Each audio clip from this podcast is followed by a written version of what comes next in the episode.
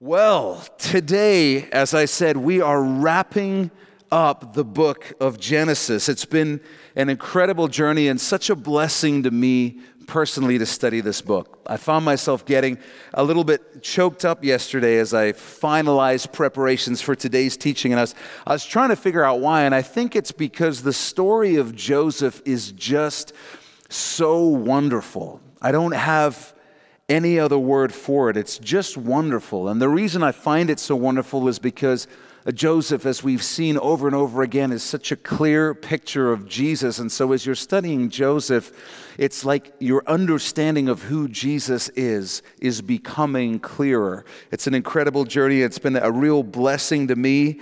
It's fed my soul, it's built my faith. And as a preacher, I've learned that, that even if your message doesn't contain three practical points that you can apply to your life this week. We are changed by the Holy Spirit when we just get together around the Word of God and we talk about Jesus. We just get together around the Word and we talk about Jesus. God moves through that.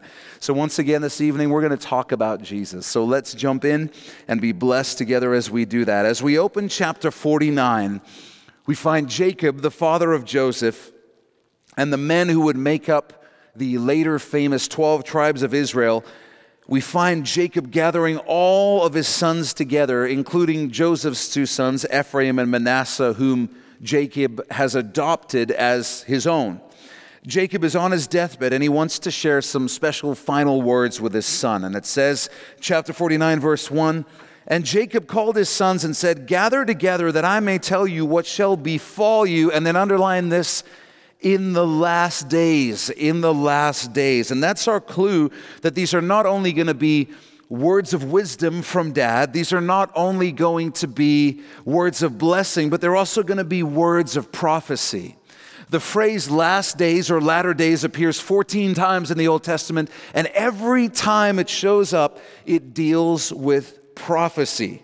Each of these sons will go on to be the father, so to speak, of one of the tribes of Israel, and Jacob is going to speak to the future of their tribe.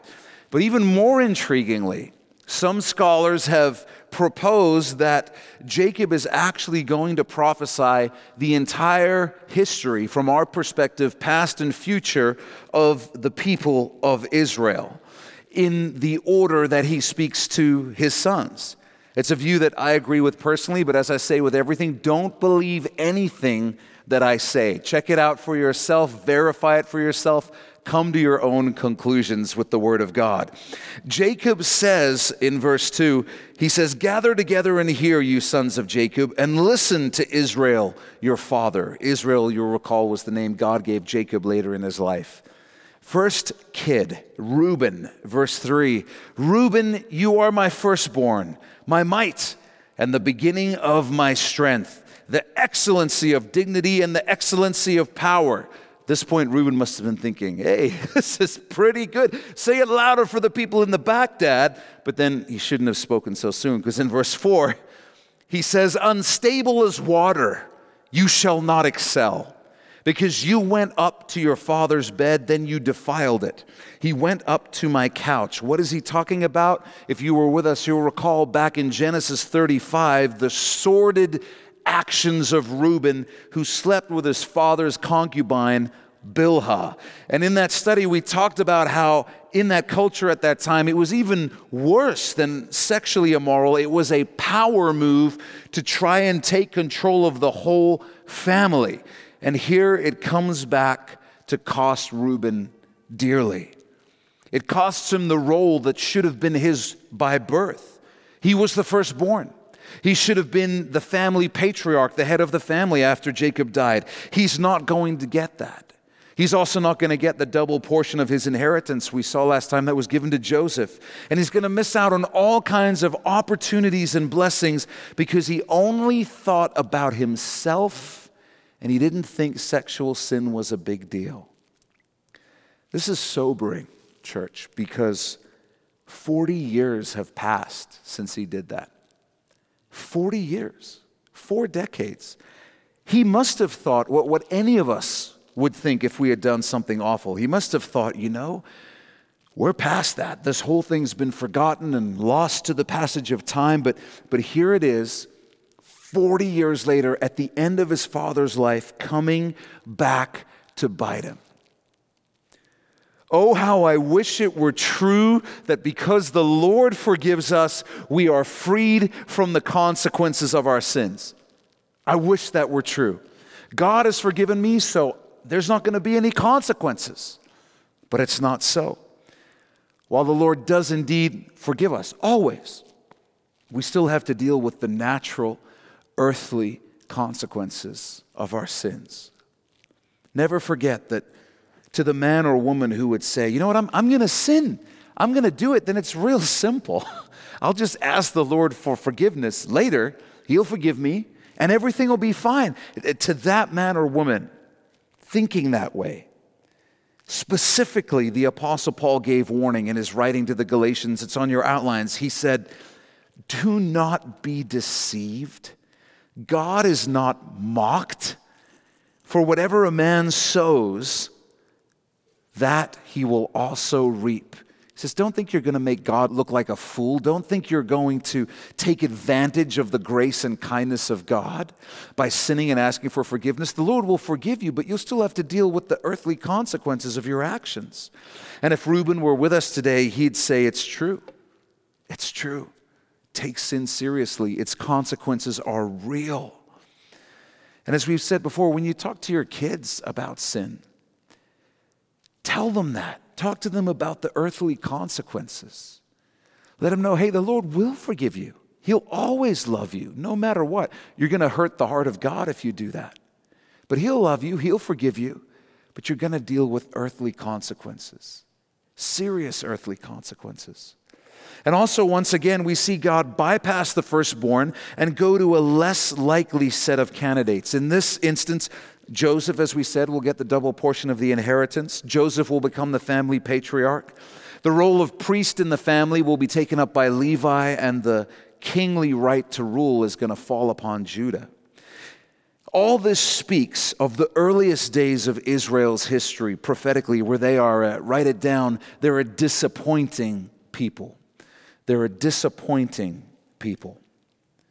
You know, as soon as they were birthed as a nation, when they were coming out of Egypt, crossing the Red Sea, being led by Moses, seeing those incredible miracles, camping at the base of Mount Sinai, what did they do? They committed spiritual fornication.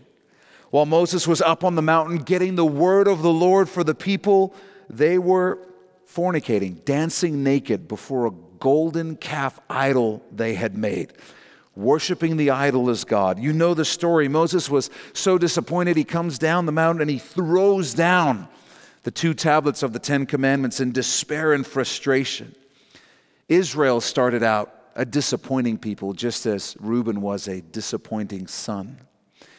Verse 5, he goes on and he says, Simeon and Levi are brothers. So, why does Jacob lump these two together? Well, it's because they joined forces back in Genesis 34 to rescue and avenge their sister Dinah.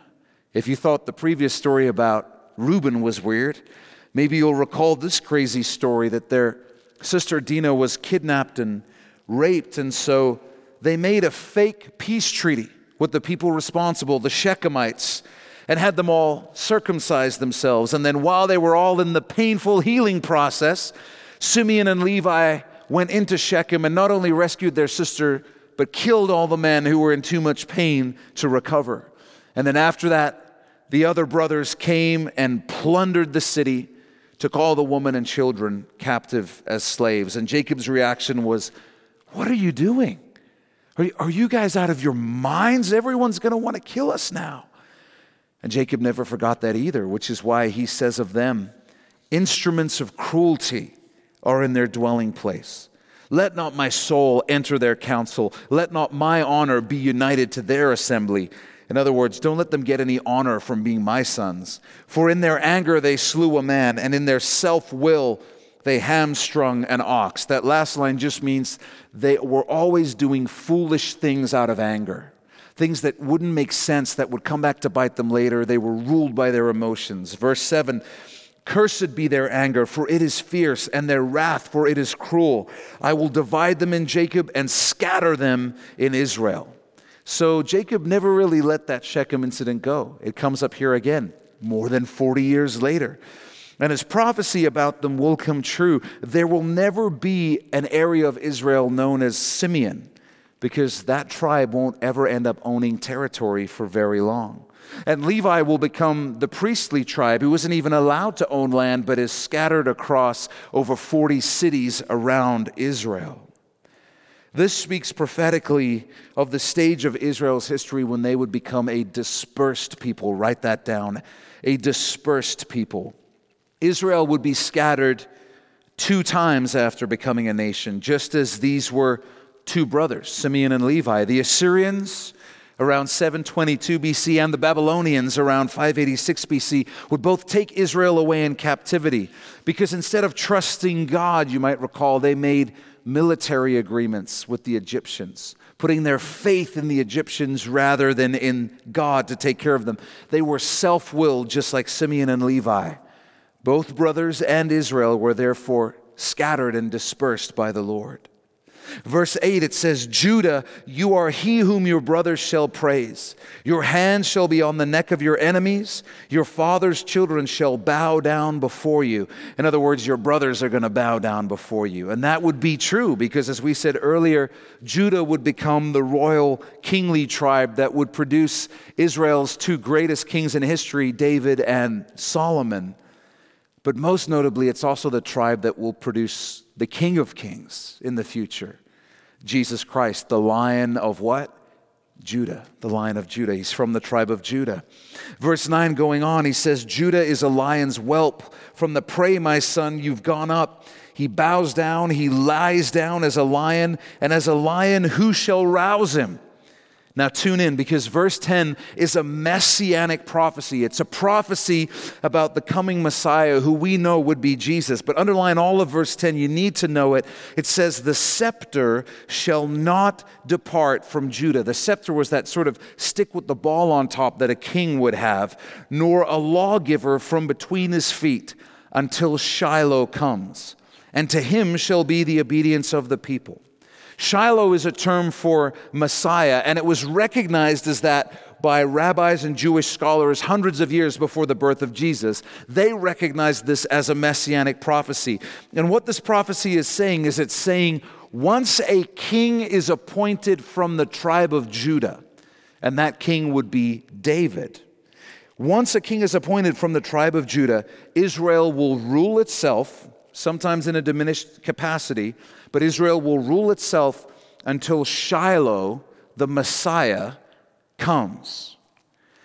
And here's how they understood ruling yourself. It's a strange thing, but everyone understood this in the place and culture. If you ruled yourself, you had the authority to execute capital punishment. In other words, if you and your people were ruling a country, you were the one who could decide who would get the death penalty. If you couldn't give someone the death penalty without somebody else's permission, then you weren't really ruling yourselves. And so, guess what happens? Around 12 AD, 12 AD, the Romans took the scepter away from Israel. They removed their ability to execute capital punishment. This is why when Jesus is going to be executed, do you remember that they have to get the Romans to do it because they don't have the authority to simply execute Jesus themselves? This was the foundation of their self governance. And when the Romans issued this decree, when they took the scepter away from Israel, Israel's leaders, priests, and rabbis, they, they tore their clothes and they threw dirt up in the air and upon themselves. They were confused because they knew this prophecy of Genesis 49:10, and yet there seemed to be no sign of Messiah. They were in absolute despair and absolute mourning because they believed that the word of God had failed had failed, something that was inconceivable to them. But little did they know, at that very time, Jesus was in the temple as a 12 year old boy, astonishing the religious leaders with his knowledge and understanding of the scriptures. Shiloh had come, and the word of God had not failed.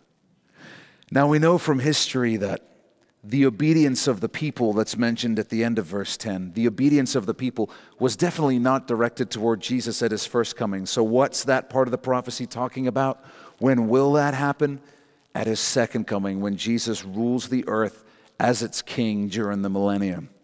Verse 11 binding his donkey to the vine and his donkey's colt to the choice vine, he washed his garments in wine and his clothes in the blood of grapes. That's all imagery related to Jesus' ministry on the earth and specifically the cross. It's worth digging into that, but unfortunately, I can't stop and put the time in in this message to get into those details today, but you can look into that on your own.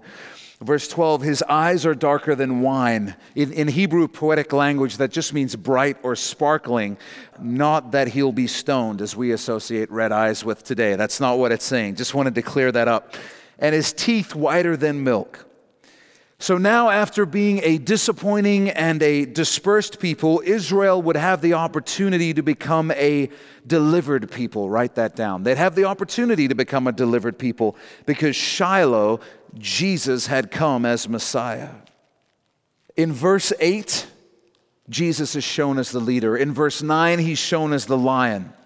In verse 10, he's the lawgiver and he's the Lord. And in verse 11, he's the landowner, the owner of all things. But we know that they rejected Jesus as their Messiah. They didn't welcome him. They had him crucified. And so in verse 13, that's why we read Zebulun shall dwell by the haven of the sea. He shall become a haven for ships, and his border shall adjoin Zidon.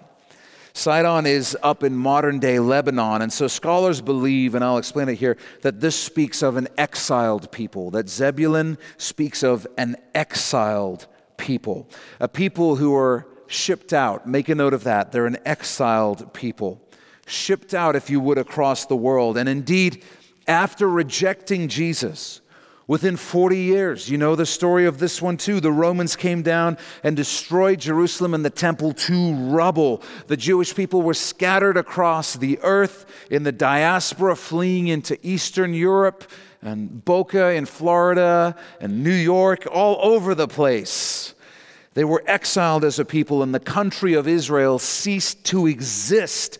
The Romans were so determined to wipe even the memory of Israel off the map that they changed the name of Jerusalem to something else, and they changed the name of the country to be incorporated under the term Palestine, which had previously only referred to other territory, not including Israel. They didn't want people to even say the word Israel the Jews had been such a thorn in the flesh of the Romans, so much trouble, they wanted them forgotten. Verse 14 Issachar is a strong donkey lying down between two burdens. He saw that rest was good and that the land was pleasant. He bowed his shoulder to bear a burden and became a band of slaves. So the idea here is a, a powerful beast that's submissive to its master. And in the future, the tribe of Issachar would indeed pretty much lie down before Canaanite invaders rather than fight. They would simply make a deal to become the slaves of the Canaanites. And after being exiled, a funny thing happened to the Jewish people if you know their history. Wherever they went, they prospered. They were stubborn, as always, still refusing to recognize Jesus, but still blessed by the Lord. And wherever they went, they found pleasant and prosperous places, but because of their prosperity, they were persecuted and blamed and hated. In historical events like the pogroms of Russia or the concentration camps of the Third Reich, and on and on and on we could go. And if you know anything about history, you know the story of the wandering Jews, blessed, prosperous, but unable to find any real term long home, being run out of country after country over and over again. They're great at producing money and wealth, yet they're blinded to the reality of Jesus as Messiah and they're hated by those around them.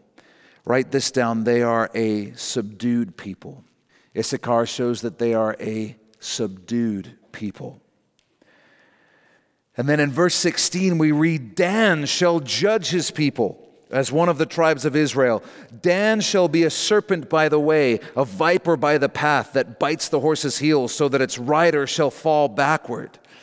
Dan would go on to have the dubious distinction of being the first tribe in the history of Israel to fall into idolatry in Judges 18.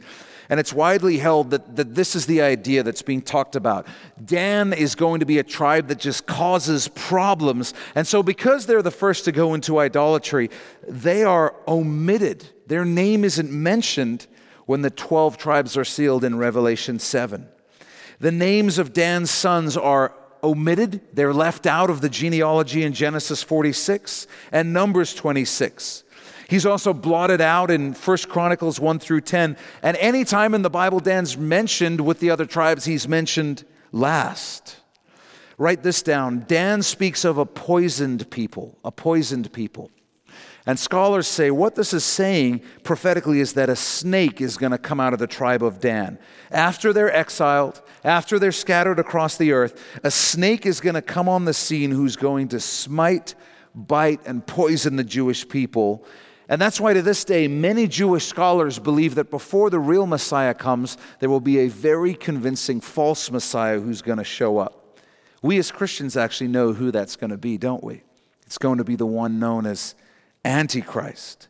And those who, who hold this view of interpreting prophetically Genesis 49 tend to then hold the view that he may come from the tribe of Dan that Antichrist will come from the tribe of Dan. There's many people who suspect that the only way he's going to be able to make peace between the Jews and the Arabs is that he may have to be half of each. Perhaps he has to have a Jewish father from the tribe of Dan and a Muslim Arab mother, and that's how he's going to be able to speak to both groups of people. That's speculation, of course. And then after this, Imagining this future point in history, we hear the heart cry of Jacob and Israel at this time in verse 18 I've waited for your salvation, O Lord. And that's going to be the cry stirred up in the Jewish people during and through the events of the Great Tribulation when Antichrist is persecuting them. They'll be waiting, looking, hoping, and praying for their salvation. They're going to first hope in Antichrist, but they'll end up being poisoned by him. Then in verse 19 it says, Gad, a troop shall tramp upon him, but he shall triumph at last. Gad is going to be one of those tribes, you might know the story, when they go into the promised land being led by Joshua, they got to cross the river Jordan. Gad is one of those tribes who says, you know what, we'll just stay here on the east side of the river well, this is as far as we need to go. Sure, we'll go fight with you guys, but this is where we're going to hang out. That place will put them in the buffer zone between Israel and their enemies. And so Gad is going to be constantly dealing with border raids from enemies against them. Now, under Antichrist, Israel is going to be an especially, write this down, persecuted people. They're going to be a persecuted people. They will, like Gad, triumph in the end, but like Gad, they're going to be a persecuted people because Jesus, their salvation, is going to appear and deliver them at the second coming. Then in verse 20, it says, Bread from Asher shall be rich, and he shall yield royal dainties. All that means is like royal good food, is the idea. Although I, don't think anyone will know what you're talking about if you go into Burger King and say, I'm, I'm in the mood for some royal dainties this evening. I don't think it'll connect for some reason. So, settling along the rich northern coast of Canaan, the tribe of Asher will end up becoming very agriculturally successful and prosperous. They'll grow all kinds of great food.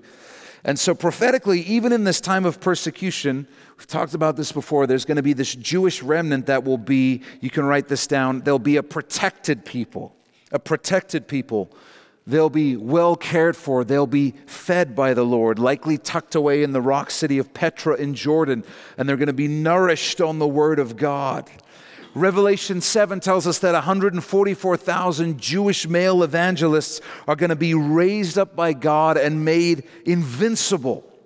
And the Jewish people will begin to see the truth. Elijah and Moses in this time are going to be preaching in the streets of Jerusalem. Things are going to be happening.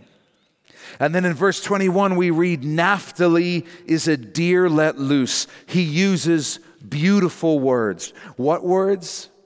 Again, this is just my speculation, but I suggest to you it's the words mentioned by Jesus when he was on the earth weeping over Jerusalem over Israel's refusal to accept him as Messiah. In Matthew 23, Jesus said, speaking to Israel, See, your house is left to you desolate, for I say to you, you shall see me no more till you say, Blessed is he who comes in the name of the Lord a tragic statement, but also letting us know that there would come a day when the Jews would see Jesus again and they would cry out, Blessed is he who comes in the name of the Lord. That's what's going to happen through the Great Tribulation and at the second coming when Israel will become, you can put this on your outline, they'll become a confessing people. A confessing people, declaring and confessing that Jesus is Lord, He is Messiah. And people are going to get saved as they make this confession in the Great Tribulation. More people are going to get saved in the Great Tribulation than any revival in history has ever seen. And then we get to Joseph, who's a picture of who? Jesus, that's right, Jesus. Verse 22 Joseph is a fruitful bough, a fruitful bough by a well. His branches run over the wall. The archers have bitterly grieved him, shot at him, and hated him but his bow remained in strength. And the arms of his hands were made strong by the hands of the mighty God of Jacob. From there is the shepherd, the stone of Israel. Uh, truly, this blessing on Joseph has so much connection to Jesus in almost every word. It really does deserve its own study. Again, I, I, don't have time to get into it today, but I'd encourage you to dig into this line by line this week in your own studies and make the connections to Jesus. It's rich stuff. Verse 25 By the God of your Father who will help you, and by the Almighty who will bless you, with blessings of heaven above, blessings of the deep that lies beneath, blessings of the breasts and of the womb, the blessings of your Father have excelled the blessings of my ancestors. Up to the utmost bound of the everlasting hills, they shall be on the head of Joseph, and on the crown of the head of him who was, underline, was separate from his brothers. Was because Joseph was reunited, and was because prophetically at this time, Jesus will be reunited with his brothers, the Jews. They'll be reunited. This all speaks of, everything about Joseph speaks about the work of Jesus and the second coming when he sets up his kingdom on earth for the millennium, when Israel will be, you can write this down, they'll be a redeemed people. A redeemed people regarding Joseph's two sons, Ephraim would go on to lead the northern tribes of Israel. When they split at that point in Israel's history into the northern tribes and the southern tribes, Ephraim is leading the northern tribes, while Manasseh will go on to be known for its valor. Uh, guys like Gideon and Jephthah, who are mentioned prominently in the book of Judges, will come from the tribe of Manasseh. And then in verse 27, it says, Benjamin is a ravenous wolf in the morning he shall devour the prey, and at night he shall divide the spoil. The idea is, is in there a little bit of extreme cruelty, and that's what would happen with this tribe of Benjamin. A most obvious example is going to be the horrible thing that that tribe did to the concubine in Judges 19. I don't have to tell you to do that because just by tantalizing you, by telling you it's awful, you're all going to look it up later because that's just how we're wired, right? The tribe of Benjamin is going to have this violent spirit, making them excellent warriors. Both Saul and his son Jonathan will come from the tribe of Benjamin. But Benjamin will also produce heroes like Esther and another violent man who will be so transformed by an encounter with Jesus, he'll go on to write most of the New Testament. The Apostle Paul is from the tribe of Benjamin. And Paul's transformation is a model for what will happen to the Jews. Uh, they'll go from persecuting Jesus to praising Jesus. And in the millennial kingdom, you can write this down. Like this prophecy about Benjamin, they'll become a victorious people a victorious people. Through Jesus, they'll come out of the great tribulation victorious. Through Jesus, they will triumph over their enemies who come in and try to destroy Jerusalem and Israel and the Jews. They will triumph most notably over Satan himself because of Jesus. Verse 28 All these are the 12 tribes of Israel. And this is what their father spoke to them. And he blessed them, and he blessed each one according to his own blessing. Then he charged them and said to them, I am to be gathered to my people. Bury me with my fathers in the cave that is in the field of Ephron the Hittite, in the cave that is in the field of Machpelah, which is before Mamre in the land of Canaan, which Abraham bought with the field of Ephron the Hittite as a possession for a burial place. There they buried Abraham and Sarah his wife. There they buried Isaac and Rebekah his wife. And there I buried Leah. The field and the cave that is there were purchased from the sons of Heth. And when Jacob had finished commanding his sons, he drew up his feet into the bed and breathed his last and was gathered to his people. Now, did you catch the unexpected detail in Jacob's burial request? If you didn't, you should underline it.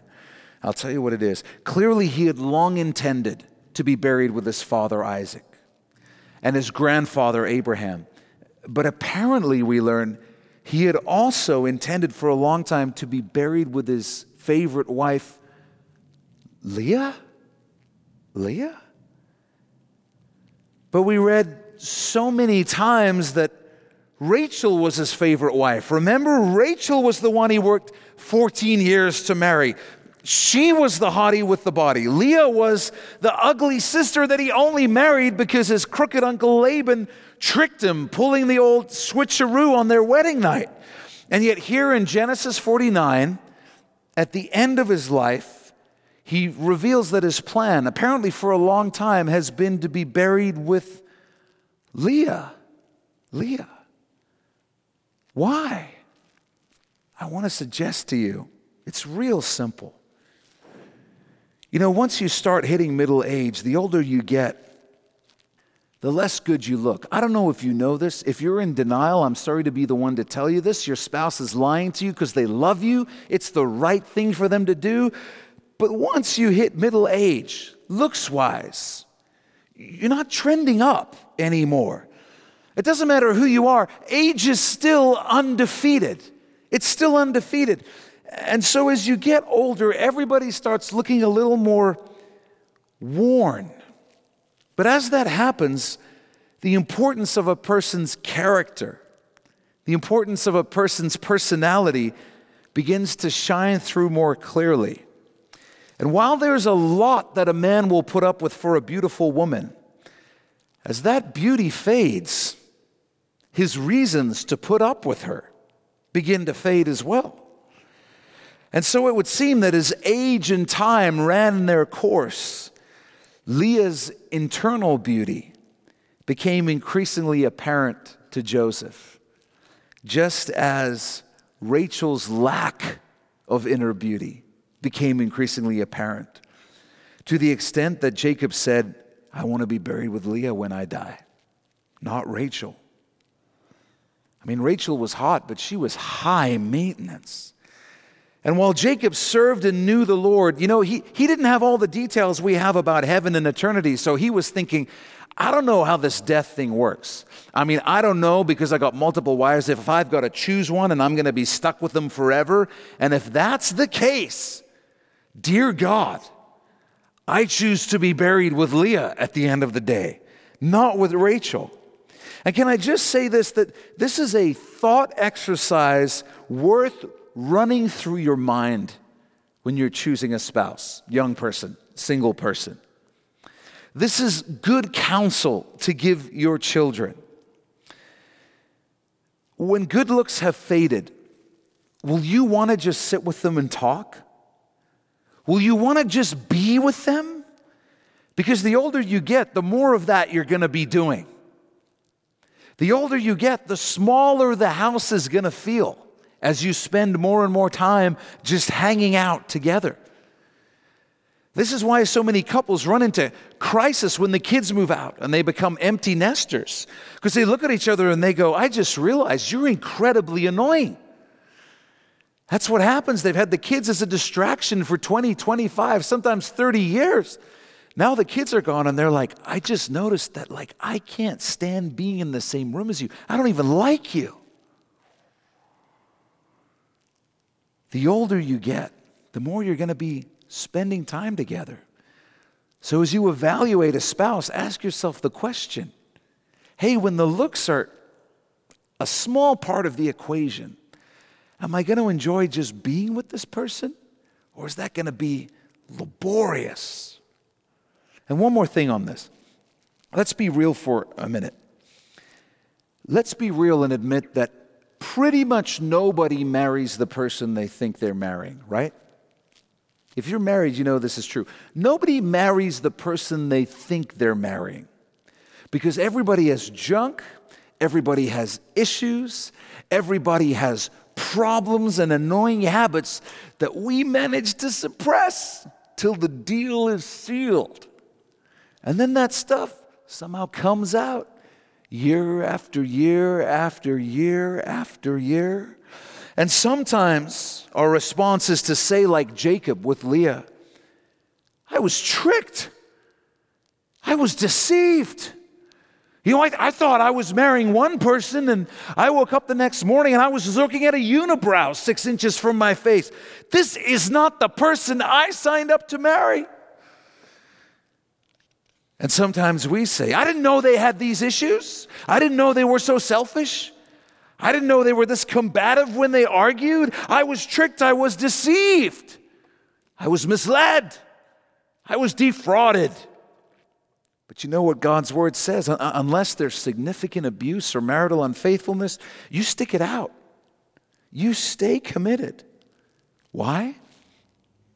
Not only because marriage is supposed to model God's commitment and faithfulness to us, but also because God knows that transformations in a marriage can happen even after decades. Even after decades. That's what happened in Jacob's life. He went all the way from viewing Leah as a trickster, a deceiver, and all the way from hating her to, at the end of his life, viewing her as a blessing, even more than Rachel, the woman he had been head over heels in love with in his relative youth. The woman he was so struck with, he cried. Remember that? Like kind of a wimp when he first saw her. Don't quit your marriage and don't underestimate what the Lord can do, even after years and years. Would you write this down? Time reveals that internal beauty is far more valuable than external beauty.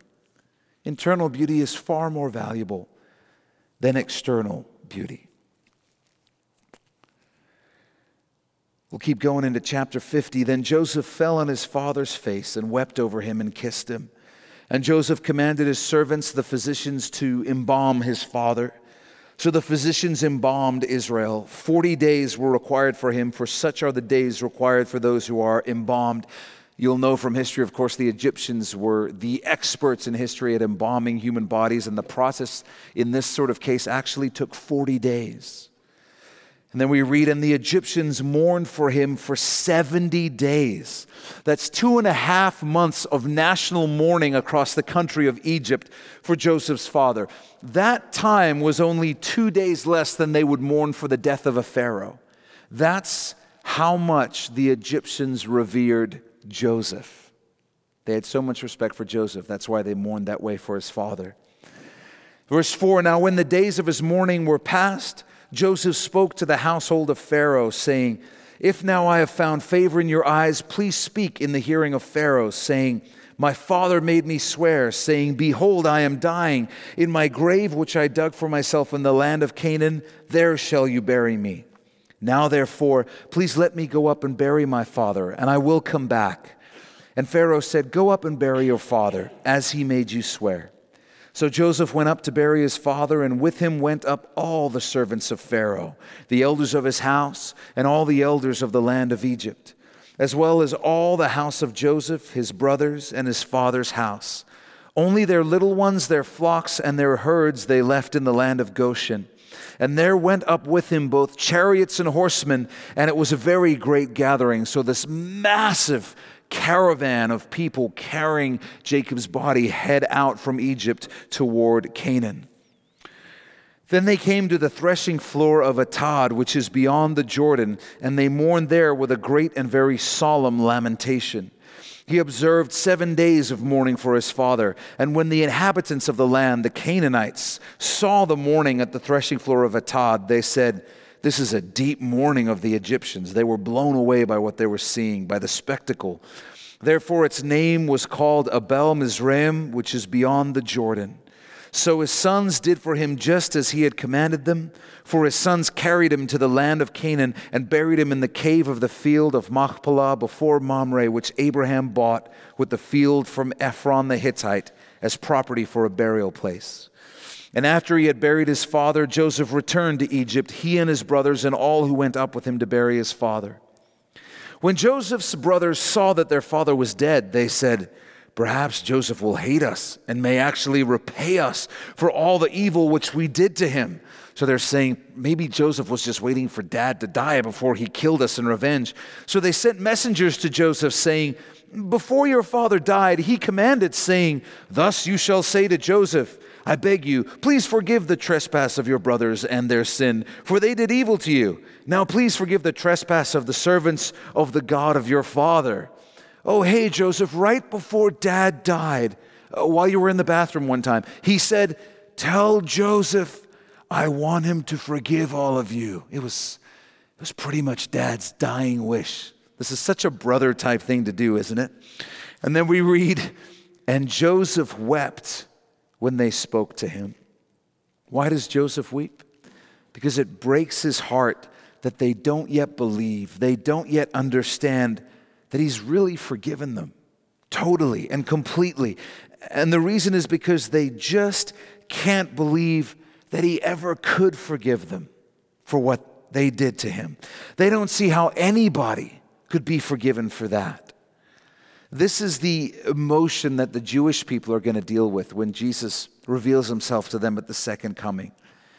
And we really can't blame them because even those who are not Jews, have held the position before that what they did to Jesus is unforgivable.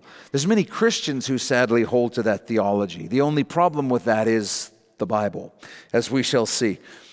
Verse 18 Then his brothers also went and fell down before his face, and they said, Behold, we are your servants. Joseph said to them, Do not be afraid, for am I in the place of God?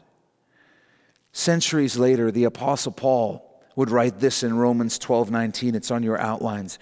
He would say, Beloved, do not avenge yourselves, but rather give place to wrath. For it is written, Vengeance is mine, I will repay, says the Lord.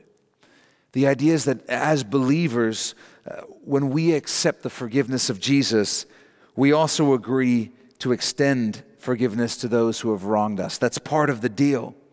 I'm not talking about letting someone continue to mistreat you or abuse you. I'm talking about whether or not you forgive them. I'm talking about whether or not you seek revenge against them.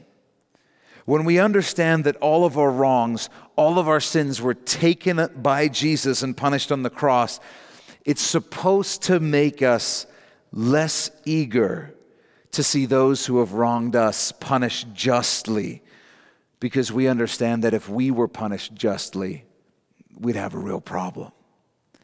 And somehow, some way, Joseph understood this. He understood that he had received the grace of God himself. And so he had truly forgiven his brothers. He was able to say, Guys, I'm not God. Only God knows your hearts. But as for me, I've forgiven you. I've forgiven you.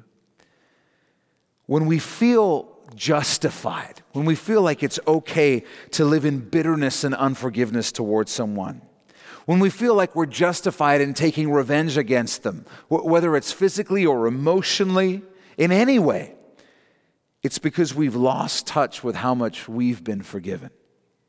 And the solution is, is a visit to the table of communion. It's a visit to the table of communion where we're reminded, oh, yeah, I was forgiven so much, so much. Write this down. When we've encountered the grace of God, we'll extend the grace of God. When we've encountered the grace of God, we'll extend the grace of God. That's why we say if there's someone you're struggling to forgive, don't try and stir up forgiveness in yourself. Spend some time reflecting on the grace of God toward you, how much He's forgiven you and I for, and you suddenly won't be able to be quite as bitter toward that person, knowing what Jesus has forgiven you for. And here's the verse in verse 20. You want to underline the whole thing. Here's the verse that sums up the whole story of Joseph. But as for you, you meant evil against me, but God meant it for good, in order to bring about, as it is this day, to save many people alive. Don't be afraid, brothers. What you did was evil. It was inspired by Satan, but the truth is that my heavenly Father was working through all of it in order to save many people, including you. Do you see the parallels here to what Jesus is going to say to the Jews when he reveals himself to them at the second coming? They're, they're going to be thinking, How can you ever forgive us for what we did to you? And Jesus is going to say to them, You meant evil against me, but God meant it for good in order to bring about, as it is this day, to save many people alive. Yeah, you crucified me, you rejected me, but my Heavenly Father had a plan through that to save many people, including you. And here's the principle write this down. It's a simple one, but when God has determined that the outcome will be good, the outcome will be good. When He's determined the outcome will be good, the outcome will be good. And what's the good news for you and I? The good news is Romans 8 28, that we know all things work together for good to those who love God, to those who are the called according to his purpose. In other words, if you belong to Jesus, then the outcome of all things is going to be good. Even every hurt, every bit of pain, every failure, even every sin will be used by God in some way to accomplish something good. Yes, even the sin, God can use our sin to remind us and teach us that sin leads to destruction, which reminds us that His ways lead to life, which results in us choosing His ways and living in His ways. Even the Christian who loses their life for their faith wakes up the next moment in eternity face to face with Jesus saying, Well done, good and faithful servant. And they'll receive eternal rewards for standing strong in their faith. When God has determined that the outcome will be good, it doesn't matter who or what tries to stop it, the outcome will be good. And if you belong to Jesus, then you can know this He's determined the outcome of your life, and it's going to be good. It's going to be good. You can bet your life on it. Verse 21 Now therefore, do not be afraid, he says, I will provide for you and your little ones. And he comforted them, and he spoke kindly to them. That's what it's going to be like when Jesus is reunited with the Jewish people. You might say, Jeff, we're not Jewish. Why are you talking so much about this? Here's why because it blesses me to realize that if that's how Jesus responds to his own people who rejected him and helped him be crucified, then I can believe in his mercy and grace and forgiveness toward me. I can believe that he really does love me, that he really will provide for me and care for me and comfort me, even though I don't deserve it. The hope of all who come to God has never been their goodness, but rather the goodness and kindness of God. And that's still true today. Our hope is not in our goodness, but in the goodness and kindness of God displayed on the cross by Jesus in our place. He loves us, He forgives us, and He provides for us. Verse 22 So Joseph dwelt in Egypt, he and his father's household, and Joseph lived 110 years. Joseph saw Ephraim's children to the third generation. The children of Machir, the son of Manasseh, were also brought up on Joseph's knees. He lived to see his great grandchildren grow up and play around him in his old age. He lived out a blessed life in Egypt, telling his grandchildren and great grandchildren stories about the things the Lord had done for their family long before they were born. Grandparents, man, tell your grandkids about the Lord. Talk with them about the Lord. It's a phenomenal way to bless them by raising them in the knowledge that they come from a family that's been loving the Lord for multiple generations and that has been blessed by the Lord for multiple generations. Tell them some of those stories about things you prayed for that happened. Tell them the times when you had no money, you were in crisis, you didn't know what you were going to do, and God came through.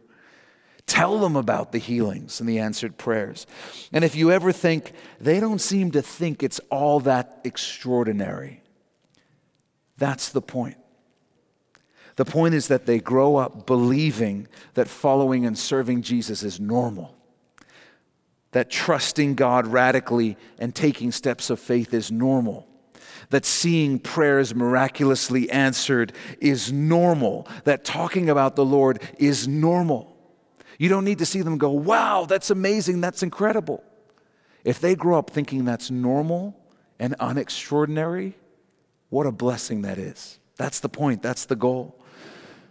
Well, Jeff, I can't do that. The relationship with their parents is, is too strained. I don't even get to see my grandkids.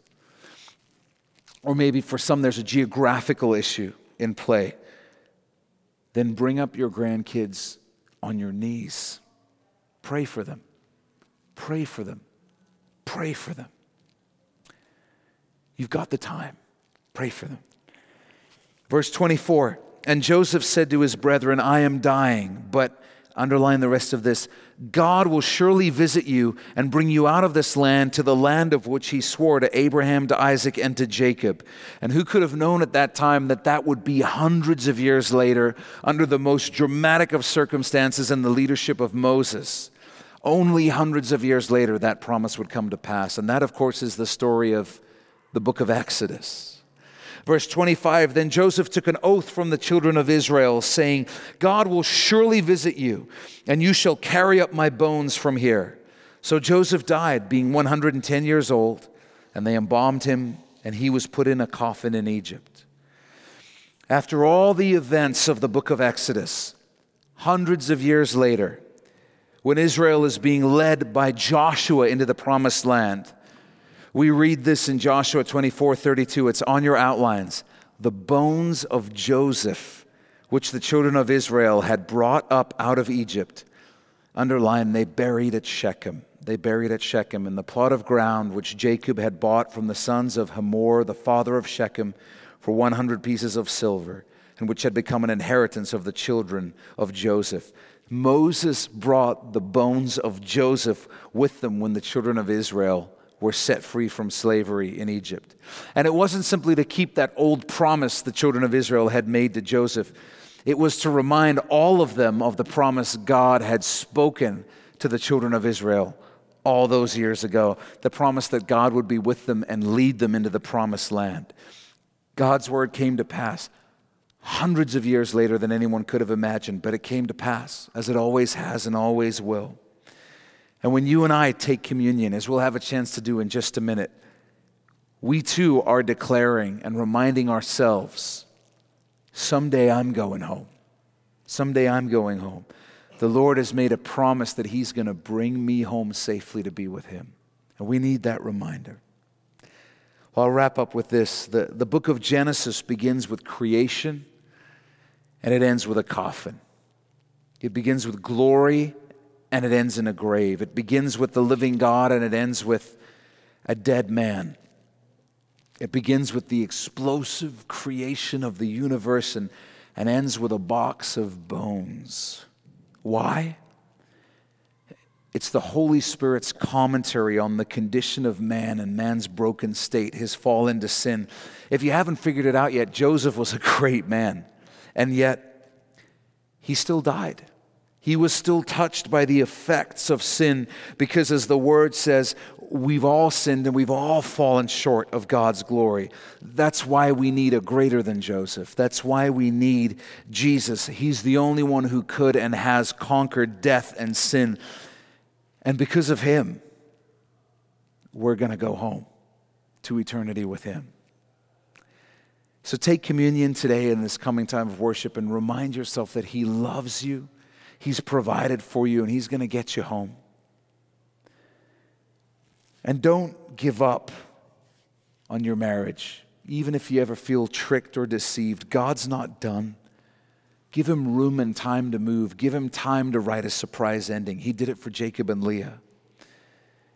And whatever you're facing, don't forget that Joseph went from being sold as a slave in Egypt to dying surrounded by family, grandkids, and great grandkids, blessing the Lord, talking about the Lord after a long and prosperous career in Egypt. When God is writing your story, it doesn't matter how dark it gets. You have no idea how God can turn your story around. No idea. He does it all the time. So don't lose heart. Don't lose faith. Nothing's too difficult for the Lord. He's a God of miracles. With that, would you bow your head and close your eyes and let's pray together.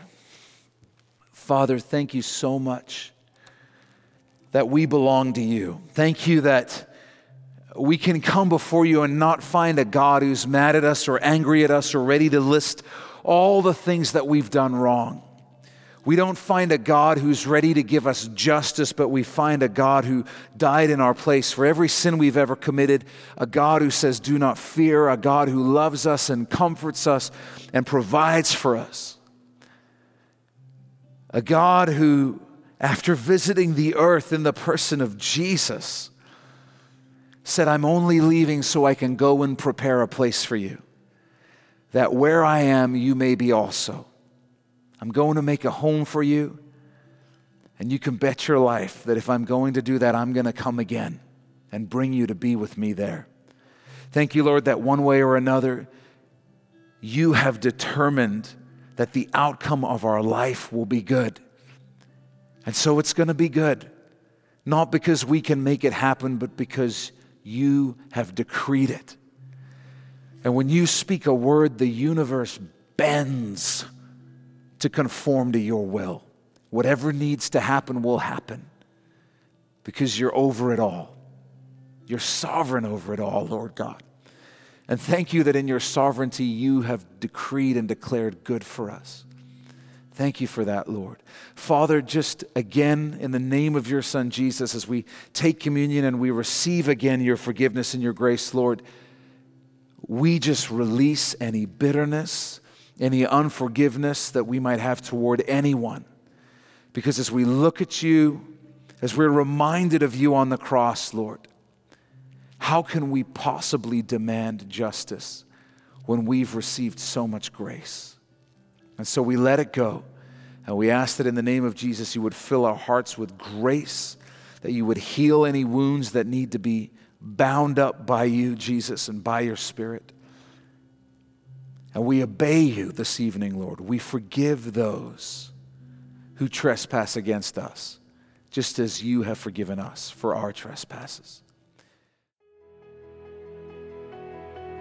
Well, thanks for taking this time to listen and be in the Word of God with us. If you've never given your life to Jesus, then you need to go to our website, mynewhope.ca, right now when you get there, you'll see a graphic on our homepage that says The Gospel. Click on that, and you'll be able to watch a short video where we share the best news you'll ever hear in your life. It's more important than whatever else you're doing right now. So stop whatever else you're doing, go to mynewhope.ca and click on the gospel.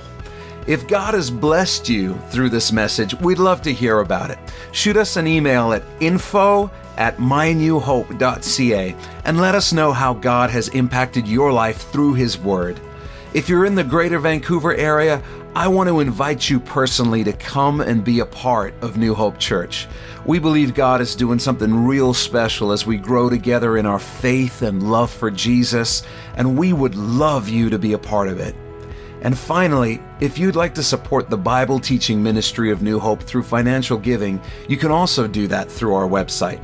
Just go to mynewhope.ca/give. Thanks again for listening. Thanks for being in the Word of God with us. And always remember, God is with you.